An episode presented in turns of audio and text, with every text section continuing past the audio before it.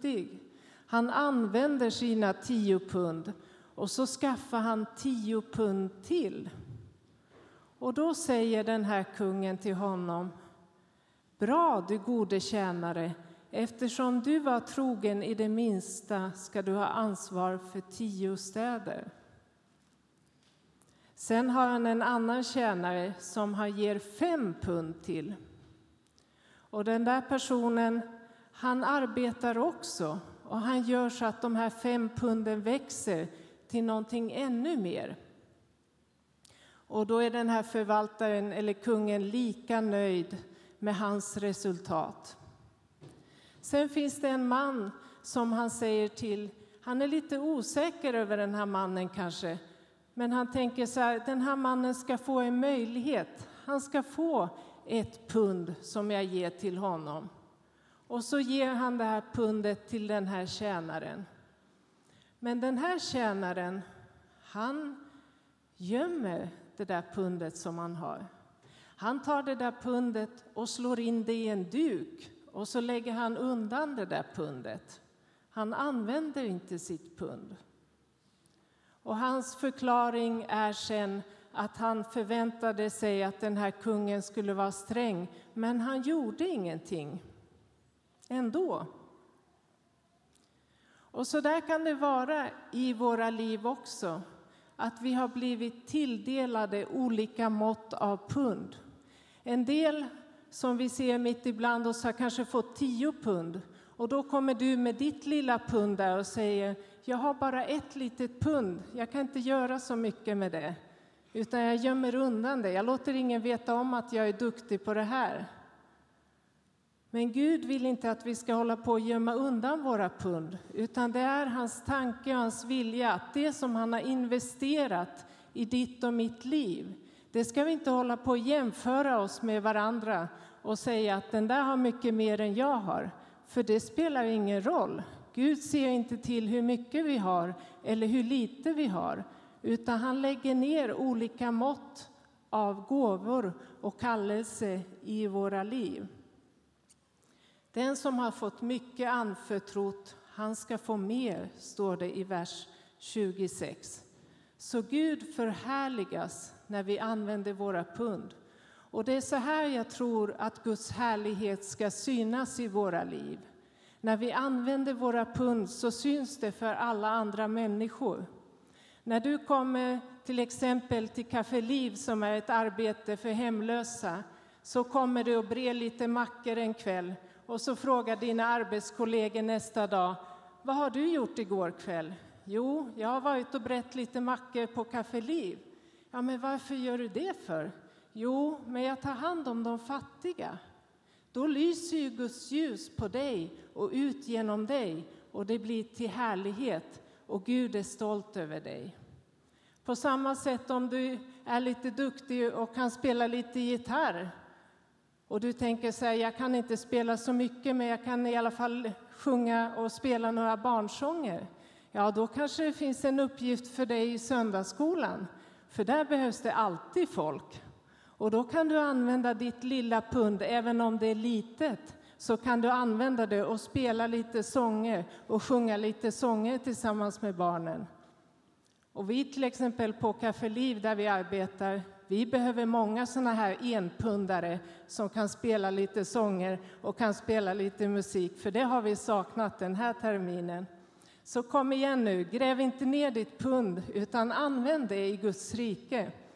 Och du kanske tänker så här: jag tycker att det skulle vara roligt att predika. Ja, då ska jag ge dig en utmaning. Kom och predika för våra 8- till 12-åringar. Och försök att fånga deras uppmärksamhet, så ska du se om du är bra på att predika. Då kan du ta nästa steg och gå vidare och predika för andra människor, eller hur? Vi ska använda det lilla som vi har och vi ska använda det till Guds förhärligande. Det behövs nog många mötesvärdar också. Så jag tror att är du en väldigt social person, tycker om att träffa nya människor, så är du perfekt. Du får stå där i dörrarna och visa ditt glada ansikte och prata och umgås med människor. Så vi ska inte gräva ner våra pund, utan vi ska använda dem på olika sätt så som Gud har lagt ner i oss.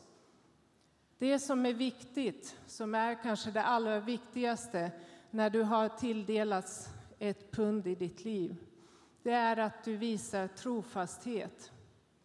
Det hjälper inte om du skriver upp dig 10 gånger på en lista och säger det här ska jag göra, men bara dyker upp en gång. Det är liksom inte själva grejen, utan du behöver också visa dig trofast och komma dagar när det känns bra, dagar när det inte känns bra, dagar när det är jobbigt och träligt att ta sig iväg, när det spöregnar ute. Då behöver du göra det som du har lovat att du ska göra, hur tråkigt och trist det än kan vara. För sammantaget efter en hel termin, när du har varit delaktig, så får du skörda lönen av att du har varit trofast i ett arbete, av att du har gjort det som Gud förväntade sig utav dig. Ibland så kan vi tänka också så här, men jag mår inte riktigt bra just nu. Jag kanske ska tjäna Gud när jag får lite mer ordning på mitt liv. Vi kanske håller på och har en massa problem och svårigheter. Och jag ska säga dig att det finns en jättebra plats att komma till när du har mycket problem och svårigheter. Du kan komma och bre mackor på Café Liv. Där har vi en social arbetsgemenskap där du kan ta upp dina innersta problem och du kan få hjälp av alla andra som är i svåra situationer. Så det finns möjligheter att förvalta sitt pund. Det står om olika gåvor som vi har fått. Och de gåvorna har vi fått utav nåd. Det står så i Romarbrevet 12:6. Vi har fått var och en gåvor efter den nåd som vi har fått. Det finns de som kan profetera. Det finns de som kan tjäna i en uppgift. Det finns de som har gåvan av att trösta andra människor. Det finns de som har gåvan av att visa gästfrihet. Det är en stor gåva och bringar mycket frukt. Det finns gåvor av vishet, kunskap, trons gåva. Det finns gåvor av profetiskt tal, att skilja mellan olika andar. Men det finns en gåva som är den största utav alla. Och den gåvan är kärleken. Har du fått en gåva av att kunna älska andra människor, då är den den största gåvan som du har fått. Och du kan använda den och förvalta den i Guds församling. Använd den på trasiga och sargade människor. Och du får känna dig glad över att använda den. Det står också att kärleken är den allra största gåvan. Och kärleken, den består för alltid. Eller hur? Så den ska vi använda mycket i församlingen. Amen.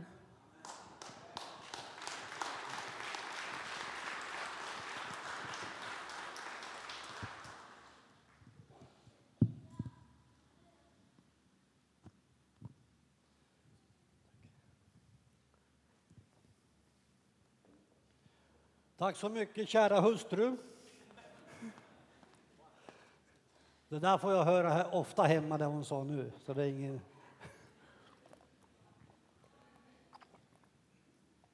Tänk på kärleken, säger hon. Kul att se församling mitt i sommaren. Pekka Liljeblom heter jag. Jobbar som evangelist. Ansvarig för kaffelivarbetet och lite annat i församlingen här.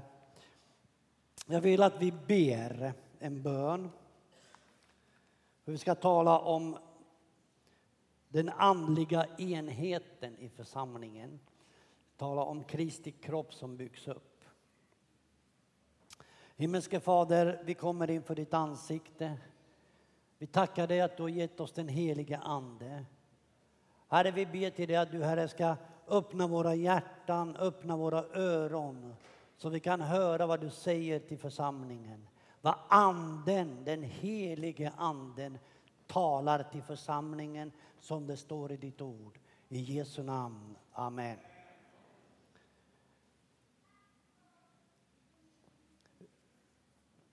Församlingen är inte en förening.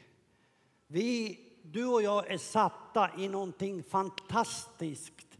Någonting som aldrig tidigare har funnits förrän församlingen blev till. När Gud skapade, satte fart på församlingen, den kristna församlingen. Alltså, du är inte här för att du är så duktig eller för att du är så snygg eller för att du är bra på att dansa. Du är här av Guds nåd. Gud har satt dig här utav någon anledning, och den anledningen är mycket, mycket större än vad du vet idag. Och du är också insatt, och jag är insatt, Citykyrkan som församling i ett större sammanhang. Kristi kropp. Över hela jorden. Vi tillhör Kristi kropp. Så varken du vill det eller inte. Men om du har blivit frälst, om du har tagit emot Jesus Kristus som din frälsare, bekänt honom som Herre, så tillhör du Kristi kropp. Du tillhör en kropp. Du kan inte leva ditt liv som kristen och döpt, tungomålstalande, pingstvän eller vad du är. Du kan inte leva utanför församlingen och säga, jag behöver inte församlingen. De är dumma mot mig, de gör si och så. Då är du rökt. Du vet, i församlingen finns en inbyggd skyddsmekanism som vi inte uppfattar ofta. Att det är bra att vara med i församlingen. Det är bra att vara med och slipas mot andra. Vi har ett Guds ord, den andliga enheten. Vi kanske kan få upp det. Det är från Efesierbrevet kapitel 4, verserna 1-6. Det fattas några verser där. Jag uppmanar er alltså, jag som är fånge för Herrens skull, att leva värdigt er kallelse. Alltid ödmjuka och milda. Alltid ödmjuka och milda. Visst låter det fint? Ödmjuka och milda. Hur många har misslyckats med att vara ödmjuk och mild? Det är några stycken. Så då kan vi omvända oss i Jesu namn och be att Gud hjälp oss att vara ödmjuka och milda. Min fru bad en bön till Gud för 33 år sedan när vi gifte oss. För jag hade temperament förr i tiden. Hon bad, ge den här mannen lika saktmodig som Moses. Det tar lite tid. Men ödmjukhet och mildhet. Vi kan lägga åt sidan, alltså lägga bort så här. Ta ett beslut i vår tanke och lägga bort om vi har svårigheter med att vara milda. Vi kan välja att bli milda. Vi kan be Jesus hjälp mig att vara mild. Om vi är sturska och härska och slänger ut oss ur massa ord som inte är så där jättepositiva, så kan vi välja att bli ödmjuka. Gud, hjälp mig att vara ödmjuk på ett äkta sätt. Det betyder inte att vi blir någon mesproppar liksom och bara kryper på marken så här som dagmaskar. Dagmaskar har man på kroken när man fiskar. Men i alla fall, ha fördra med varandra i tålamod och kärlek. Ha fördra med varandra i tålamod och kärlek. De här olika sakerna som vi kommer att gå igenom nu, det är de beståndsdelarna, de sakerna, det som behövs hela tiden bevakas och förädlas mitt i församlingens inre liv, så att vi bevarar, har ett beskydd för enheten.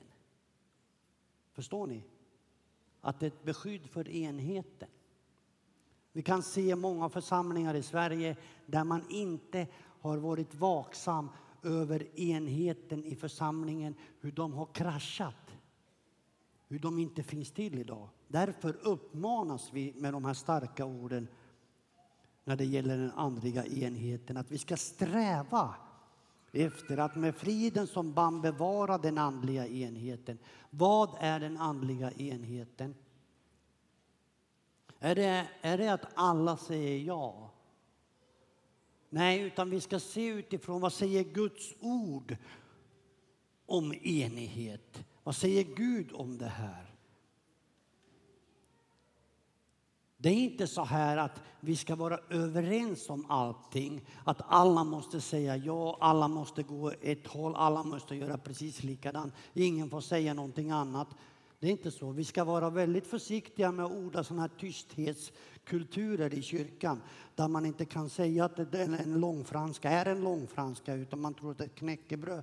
Men sådär va. Vi ska akta oss för det. Vi ska vara ärliga, uppriktiga, milda. Och tala med varandra och hjälpa varandra i att bevara friden. Och det är liksom friden, den heliga ande känns inte i första hand igen på massa profetier, driva ut andar och demoner. Det brukar jag hålla på med. Det är liksom, då är det inte så där fridfullt jämt. Man tar dem där och knöglar ihop dem som kolaburkar. Och ut i Jesu namn med de där demonerna. Det är inte liksom så här jättefridfullt. Utan den heliga ande känns igenom att det är frid. Glädje och rättfärdighet. Att du har frid i ditt hjärta. Du mår gott, det känns bra fast det stormar omkring dig. Det är den heliga andes enhet som Paulus talar om. Att vi är eniga utifrån vad säger Guds ord? Vad vill Gud? Vad är en församling? Hur ska en församling bevaras? Hur ska en församling kunna få ta på de här livgivande krafterna? Livet ifrån Gud. Och det är därför det står också att en enda kropp, en enda ande. Liksom ni en gång kallades till en och samma hopp. En är Herren, en är tron. Ett är dopet, en är Gud och allas fader. Han som står över allting och verkar genom allt och finns i allt. Alltså en ande. Guds helige ande. Den helige ande som visar på Jesus hela tiden. Det står inte andar. Det står ande. Den helige ande. Vad säger den helige ande till dig idag om enighet? För Herren har talat och talar om det här. Att vi är in i en tid då vi behöver vara uppmärksamma på enigheten. Att vi är eniga om det som Gud är enig om. Det som Gud vill. För den här kyrkan, den här församlingen, församlingar i Sverige kommer inom en snar framtid inte se ut som de gör nu. Utan de kommer bli så proppfulla med folk.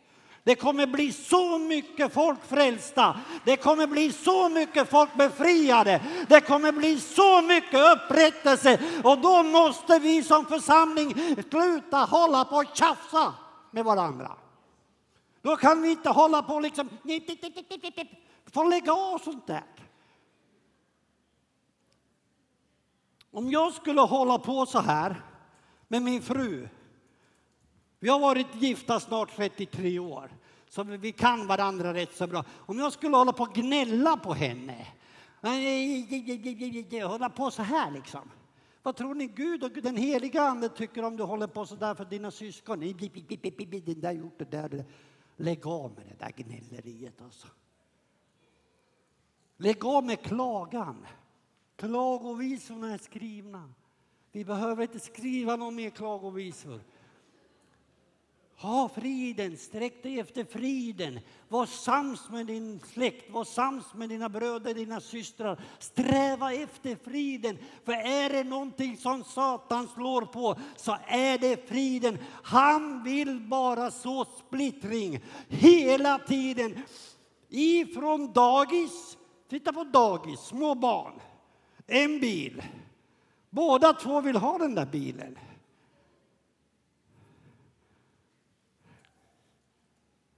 Då blir det direkt bråk från dagis. Och sen är det så där genom hela livet in i kyrkan.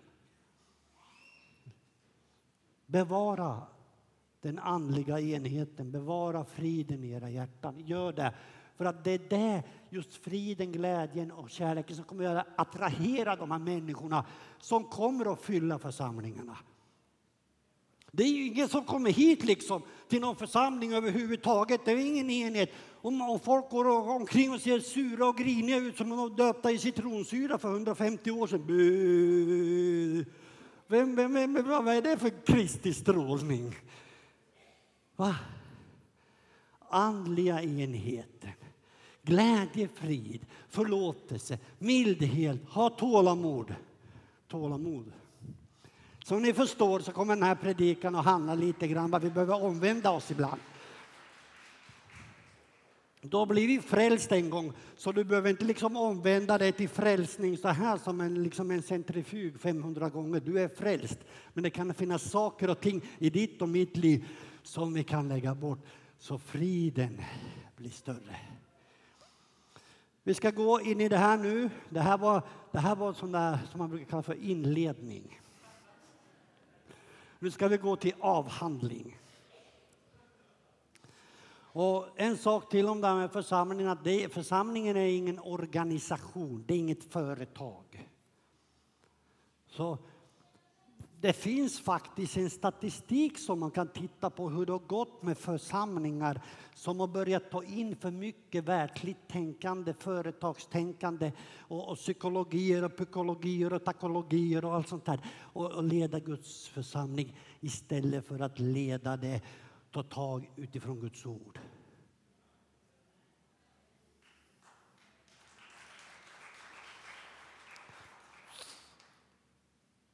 Efesierbrevet kapitel 4, verserna 14-16. Då är vi där. Vi ska inte längre vara barn och låta oss drivas omkring av alla lärovindar. Inte vara lekbollar för människorna som vill sprida villfarelse med sina bedrägliga påfund. Nej, låt oss i kärlek hålla fast vid sanningen och växa i alla avseenden så att vi förenas med honom som är huvudet, Kristus. Han låter hela kroppen fogas samman och hållas ihop genom att alla lederna hjälper och stöder med just den kraft han ger åt varje särskild del. Då växer hela kroppen till och byggs upp i kärlek. Alla lederna hjälper och stödjer med just den kraft som du har fått. Kan alla säga alla hjälper och stödjer? Va? Amen. Med just den kraft som du har fått. Just det pund som du har fått. Hur använder du den kraften? Hur jobbar du? Hur arbetar du? Hur stödjer du? Hur mycket tid och energi lägger du ner på att bygga upp Kristi kropp? Alla, det står alla. Vi har en slogan i Café Liv. Och den slogan är så här. Alla är lika viktiga och alla behövs. Alla är lika viktiga och alla behövs. Alltså det kommer vänner till oss till Café Liv. De kommer så här. Jag frågar, hur länge har du varit fri från heroin? En vecka. Vad gör du här då? Jag vill tjäna Gud. Jag vill tjäna Gud. Alltså, vad är det som har hänt? När en missbrukare som har missbrukat heroin i åratal kommer till Citykyrkan, till Café Liv och säger efter en vecka, jag vill tjäna Gud, får jag hjälpa till? Jag kan bre smörgåsar. Alltså, det är rätt strångt. Alla. Alltså han är utskåpad, eller hon är utskåpad av samhället, av de flesta människorna, men inte av Gud och inte av Guds folk, inte av oss. Det betyder att hur du än ser ut, vilket tillstånd du än är i. Om du har ett ben så kan du fixa en protes, för då kan du gå. Det är många som gör det. Men du är satt i församlingen för att inte själv må jättebra varenda dag. Inte lyckas med, utan tjäna andra. Hjälpa andra. Hur blev du själv hjälpt? Alltså, jag blev hjälpt genom att det var några bröder som hade tagit det här ordet på allvar. Att kunna göra någonting. De var inte världens bästa predikanter. Men de hade Guds ande och de hade kraft. De kom för 40 år till det fängelset där jag satt. De kom dit och bad för mig. Och det var inga smala Filippibrev. Det var Kolosserbrev, sådana här bröder. Sådana här bröder. Och de hade en bibel som vägde 10 kilo. Och sen bad de till Gud för mig. Kan ni tänka er det? De bad till Gud för mig. De kom dit. De gick. De kom och de gick därifrån med glädje och med frid och med seger. De bad, de tryckte ner mig på golvet så här. Man gjorde så förr i tiden. Och sen la de sina armbågar i ryggen så här. Och en i nacken så här. Och sen talade de i tungor. Och sen var det en, han tog den stora bibeln, den la han på huvudet. Och sen lyfte de upp mig efter ett tag. Så kollade så här.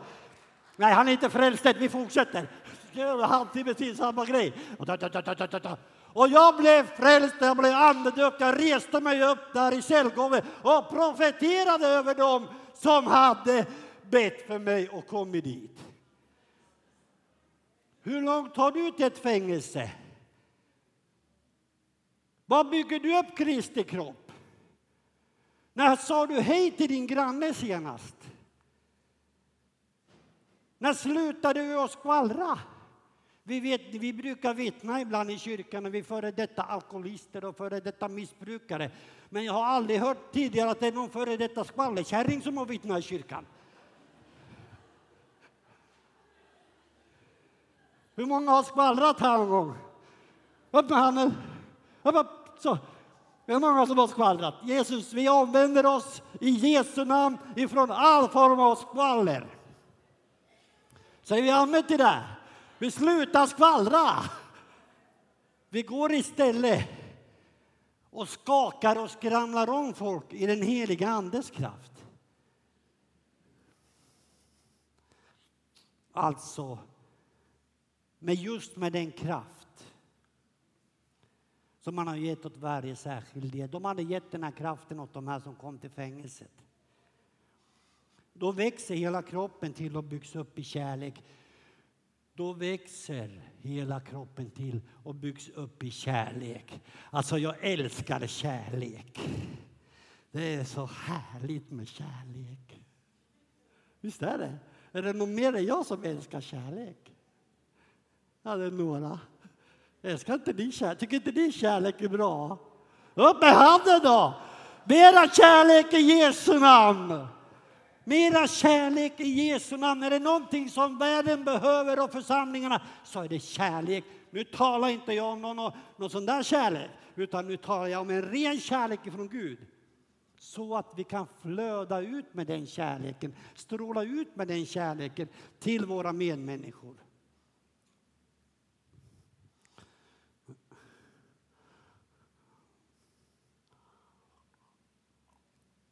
Har ni det bra här? Vill ni ha det ännu bättre? Hur många vill ha det ännu bättre i församlingen? Räck upp din hand. Hur många tror att vi kan få det ännu bättre i församlingen? Räck upp din hand. Hur många tror att vi kan få tro att bygga upp Kristi kropp?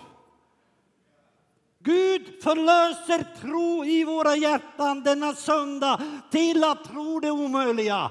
Det är inte kört, det är inte rökt, vi är inte dåliga, vi är inte sämst, vi är bäst. Vi är bäst, vi är bäst, vi är bäst. Nej, jag gick inte in det där. Okej, vi går vidare. Vad är det för någonting som vi behöver ha som material? Vad är det för egenskaper? Vad är det för någonting som vi behöver för att kunna bevara en andlig enhet och för att bygga Kristi kropp? Vad behövs det till det? Och det är tro. Tro, det är det vi behöver ha. Kanske kan få... Har du...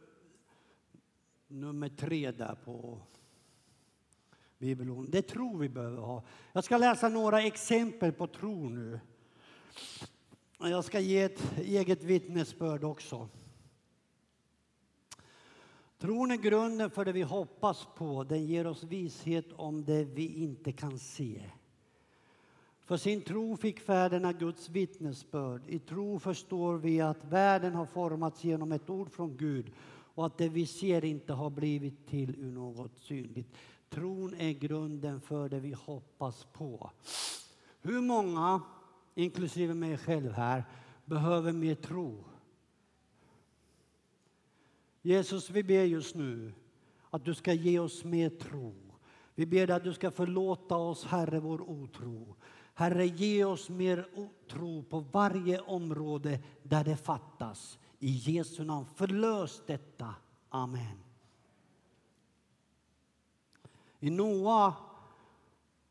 I tro byggde Noa, uppfylld av helig fruktan, en ark för att rädda det sina sedan han hade fått en uppenbarelse om det som ännu inte kunde ses. Därmed blev han till en dom över världen och fick själv del i den rättfärdighet som kommer av tro. Jag har några verser till som inte kommer upp här, och det är från Hebreerbrevet, alla de här verserna. I tro byggde Noa.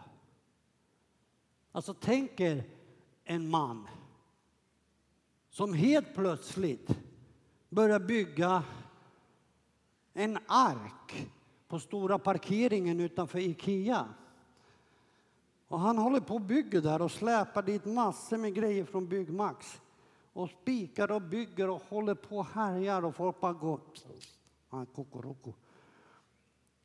Han gjorde det i tro.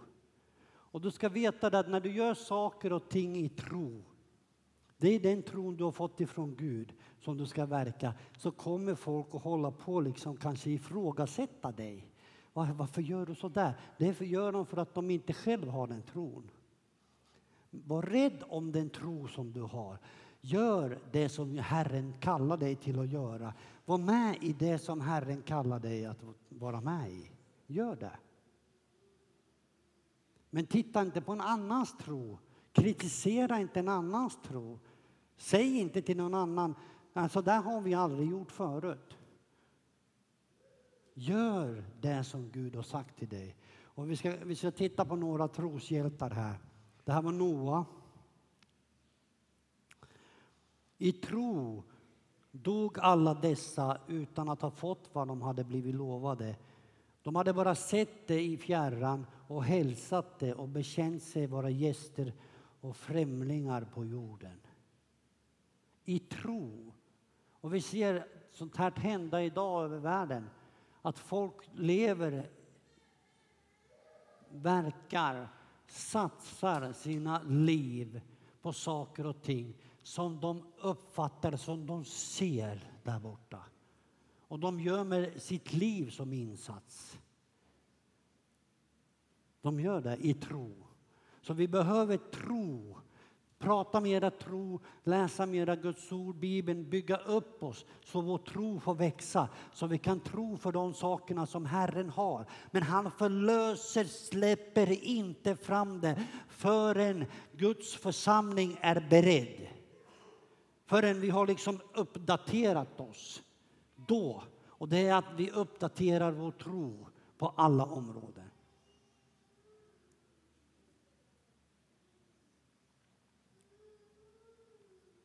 Jag ger kort vittnesbörd om tro här. Jag var jättesjuk när jag blev frälst. Alltså jag började sniffa tinner och tri när jag var 11 bast. Jag bodde i skogen i en koja. Och sen var jag fullständigt hjärnskadad när jag var 16 år. Jag hade super och sniffa och på och grejer. Så att jag hade 10 epilepsianfall om dagen. Och jag hamnade på ett mentalsjukhus. Och de skulle ge mig sådana här papper som kallas för kryss. Förr i tiden hade de sådana där hopplösa fall. Har ni hört talas om hopplösa fall? Här har ni ett hopplöst fall som har blivit ett hoppets fall. Hopplösa. Men jag var jättesjuk. Läkarna sa att jag har 2 månader kvar att leva. Jag bet av 17 tänder på sjukhuset och spottade ut dem på golvet. Satan plågade mig och Satan kan plåga dig. Men i Jesu Kristi Nazarens namn så är du fri och du kan bli fri. Ha tro på din frihet. Ha tro att Gud kan sätta dig fri ifrån den situationen som du befinner dig i. Han har satt i miljontals människor fri när du ber den bönen som är mest bedd genom hela historien. Jesus, hjälp mig. Då blir du fri. Så jag var på det här sjukhuset och jag tänkte, jag har blivit frälst och nu är jag på sjukhuset och läkarna kom med journalen och sa 2 månader sedan är det kört. Jag tänkte, det här kan inte stämma. Jag har blivit frälst, jag kan ju inte ha blivit frälst för att jag ska gå och dö heller. Det är inte så smart från Guds sida sett. Men jag hade i mitt hjärta, förstår ni, en tro på att Gud kan hela mig. Så jag lyckades, ni vet jag kan snacka rätt mycket. Men jag lyckades övertala en sjuksköterska där att kontakta kristna människor om de kunde komma dit till sjukhus och be för mig och smörja mig med olja. För jag hade sett de hade gjort det i Pingkyrkan och då blev folk friska. Och då kom det dit. Då kom det dit några och smorde mig med olja. Jesu Kristi Nazarens namn, epilepsi, upphör nu. Det här är 35-36 år sedan. Efter det där har jag inte haft ett endaste epilepsianfall. Inte ett endaste epilepsianfall. Jag hade tro i mitt hjärta som dessa troshjältar hade. Tro att det kan ske det omöjliga. Och sen liksom började ju läkarna undra vad har hänt med den där nu då? Han har ju slutat med de där grejerna. Och då tog de sån här ryggmärgsvätska, någon grunka här i ryggraden. Jag vet inte, det är nästan medel här i ryggen man har. Och sen röntgade de den här gamla skallen, vet ni. Det var jätteintressant säkert. Men de kunde inte hitta de tidiga hjärnskadorna. Det hade bildats nya hjärnceller. Det har bildats nya hjärnceller så hjärnan fungerar. Fatta! Idag är jag frisk. Och jag ska bli ännu friskare. För jag är inte helt frisk än. Jag har lite sådana skavanker. Men ändå, tro. Hur många här inne? Det finns några stycken, men jag vet inte hur många. Hur många är det som kämpar med hälsan under längre tid? Som har gått fram på förbön. Du har skickat in sådana här bönebrev. Du har tagit kontakt med bönetjänster. Hur många här inne är det som kämpar med hälsan? Räck upp din hand som behöver helande. Gud välsigna dig, Gud välsigna dig. Gud välsigna dig. Gud välsigna dig med helande just nu. Gud välsigna dig, du är fri just nu. Gud välsigna dig, du är fri just nu. Gud välsigna dig, Herrens hand över dig. Du blir frisk i Jesu namn. Jag talar till dessa sjukdomar. Släpp taget nu. Amen. Församlingen sa. Amen. Vad sa ni? Amen. Amen. Tack Jesus. Tack Gud.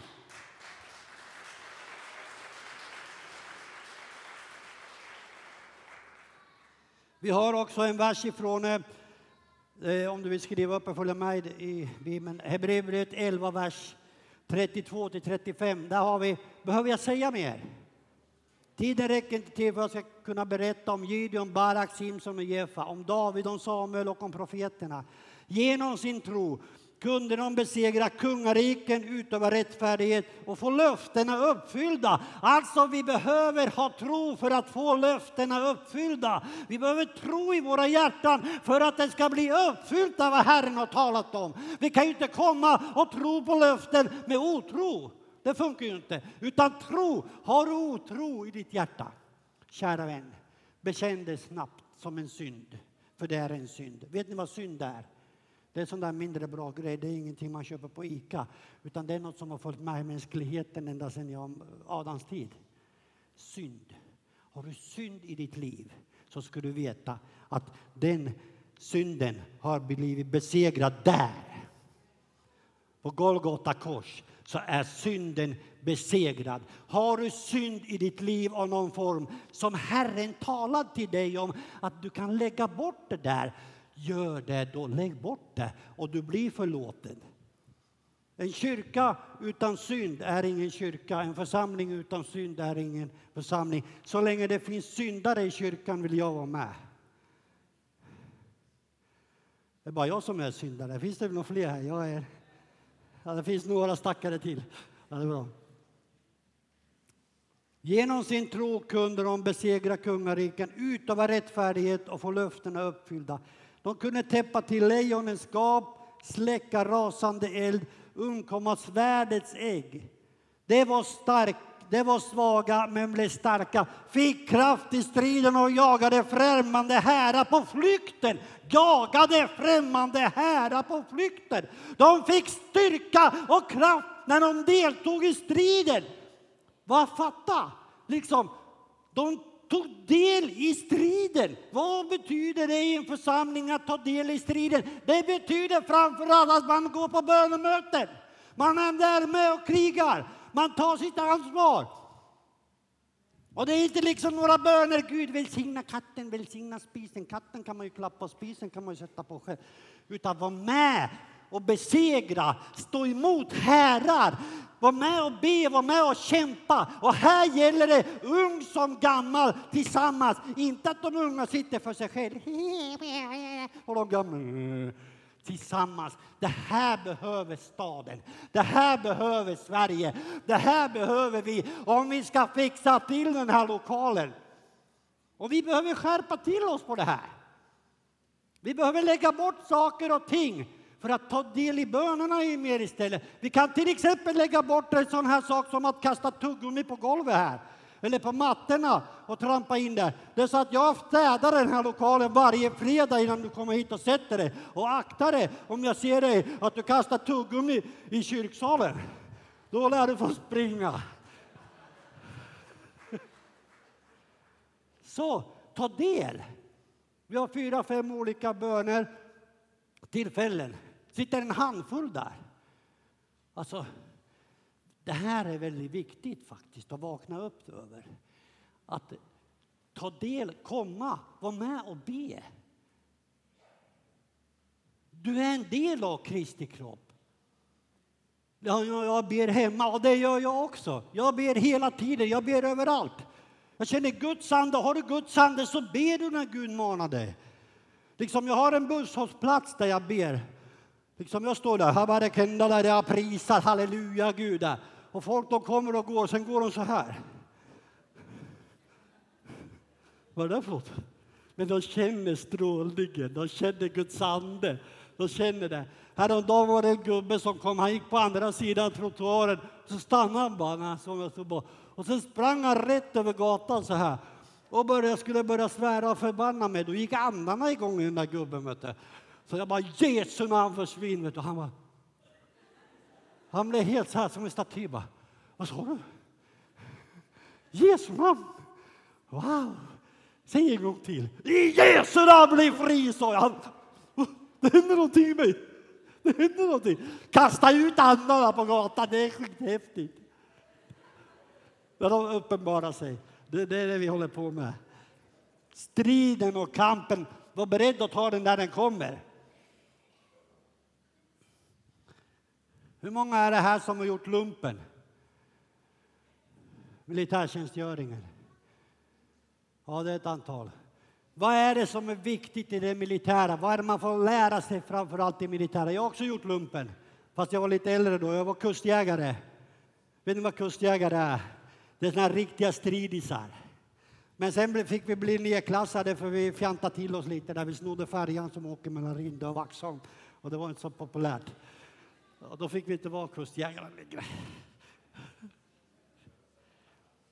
Men i alla fall i militären så är det disciplinen. Va? Är det inte det? Man får lära sig disciplin. Och vi behöver ett uppvaknande över våra liv. När det gäller disciplin. Och Guds rikets angelägenheter. När det gäller församlingens enhet. När det gäller att bygga Kristi kropp. Vi behöver disciplinera oss då. Och då med det menar jag liksom inte att vi ska stå i vakt så här. Utan att vi i vår tanke börjar tänka ett varv till när det är någonting som man frågar ifrån församlingen. Om kan du hjälpa till med det här? Kan ni fixa det här? Att istället för så snabbt säga, nej jag har inte tid. Nej jag måste vattna min åsna. Nej jag måste göra det här. Börja. Försök.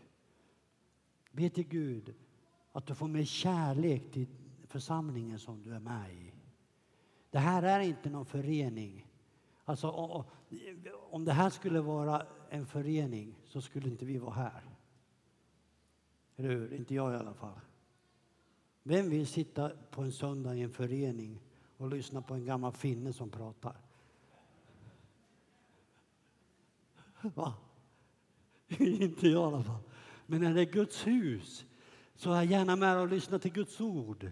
Ta del av bönerna. Ta del av gemenskapen. Ni hör att det här är lite väckelsepredikan och olika områden vi behöver kamma till oss på. Det kan vara nyttigt, i alla fall för mig. Och det här var lite av innehållet av handlingen. Nu ska vi gå till avslutningen. Vad är klockan? Gabriel, du får vissla till om jag tar för mycket tid här. I måndags så åkte jag buss. Ni vet, man måste vara lydig Gud. Om Gud säger någonting till dig, gör det i tro. Jag hade några profetiska, viktiga budskap till ett antal människor från ett annat land i Sverige som är på Smålandskonferensen i Rallingsås.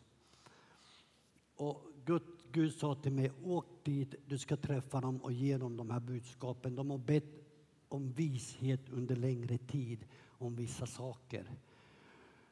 Och jag bara, men alltså, ska jag åka buss dit tills... Det tar ju 4-5 timmar att åka buss. Först till Jönköping och sen byta någon Smålandsbuss. Och sen var man i det mörkaste mörkret där, skogarna. Och sen alltså åka tillbaka sen på tisdag liksom. Men jag gjorde det.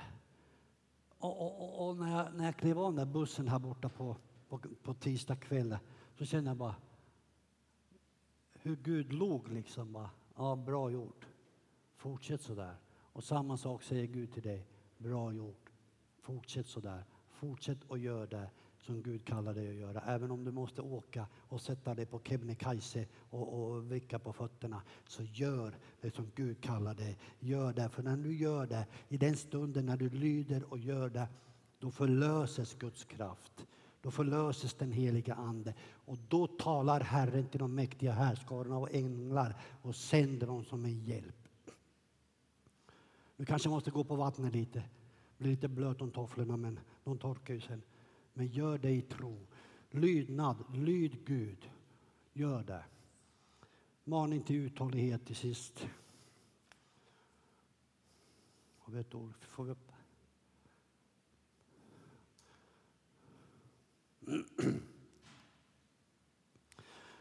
När vi nu är omgivna av en sådan sky av vittnen, låt oss då även vi befria oss ifrån allt som tynger. Kan vi säga allt som tynger? Befria oss ifrån allt som tynger. All synd som ansätter oss. Och hålla ut i det lopp vi har framför oss. Och hålla ut i det lopp vi har framför oss. Låt oss ha blicken fäst vid Jesus. Trons upphovsman och fullkomnare. Tänk er vad fantastiskt. Att Jesus är trons upphovsman och fullkomnare. Det är samma Jesus som brukar vara här borta någonstans i julkrubban. Och sen är han här borta vid påsken. Och sen här vid pingst någonstans. Här kommer uppståndelsen, här kommer pingst. Så här. Det är samma Jesus. Precis samma Jesus som frälste dig. Han är precis exakt samma, detsamma. Och när Jesus säger saker och ting, när han talar och visar till oss genom sitt ord, så gör han det inte för att trycka ner dig eller knäcka dig eller vara taskig mot dig. Gud håller inte på med någon knäckebrödsverksamhet, utan han gör det för att du ska skickliggöras. Och vi ska som församling skickliggöras. Att hålla ut och bygga Kristi kropp. Och församlingens inre liv. Att vi deltar i det, bygger upp församlingens inre liv. Kämpa tillsammans för Guds utbredande. Vilket sker då församlingens inre liv får vara livgivande och kraftfullt. På alla områden i församlingen. Livgivande och kraftfull med Jesus i centrum. På alla områden i församlingen. Amen. Tack.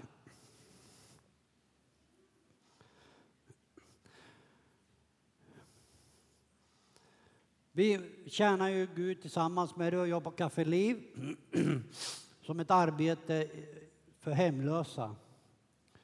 Och vi har på ett antal år med det där, över 23 år. Alltså vi var borta några år emellan där, men det finns så mycket sargade människor. Det finns så mycket trasiga människor. Och det finns såna enorma behov.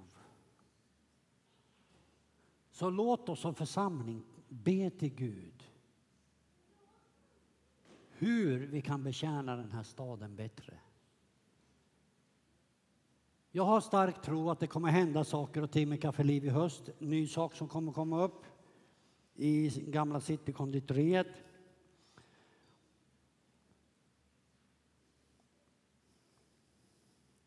Men jag har också en stark tro i mitt hjärta. Och en övertygelse om. Och en tro om. Och en längtan efter, som det står i skriften. Jag ser det som inte här så som det vore här. Att det vi ska göra tillsammans som församling när det gäller olika materiella ting. Och fixa med lokaler och måla och renovera. Att vi inte tappar det andliga. Att vi går hand i hand. Att det nya som ska komma fram, nya färger, mattor och allting som folk kan kasta tuggummi på, det kommer de inte göra. Att det får liksom komma först det andliga. Att Kristi kropp först byggs upp andligen. För det är det handlar om. Det handlar inte om vi har gröna eller blå gardiner, utan att vi har Kristi kropp, församlingen. Det andliga, inre, livgivande livet. För då tror jag att liksom det blir en baggis att göra det här. Vad är klockan egentligen? Hur länge får man predika här? 12:30. Är klockan 12:30 redan?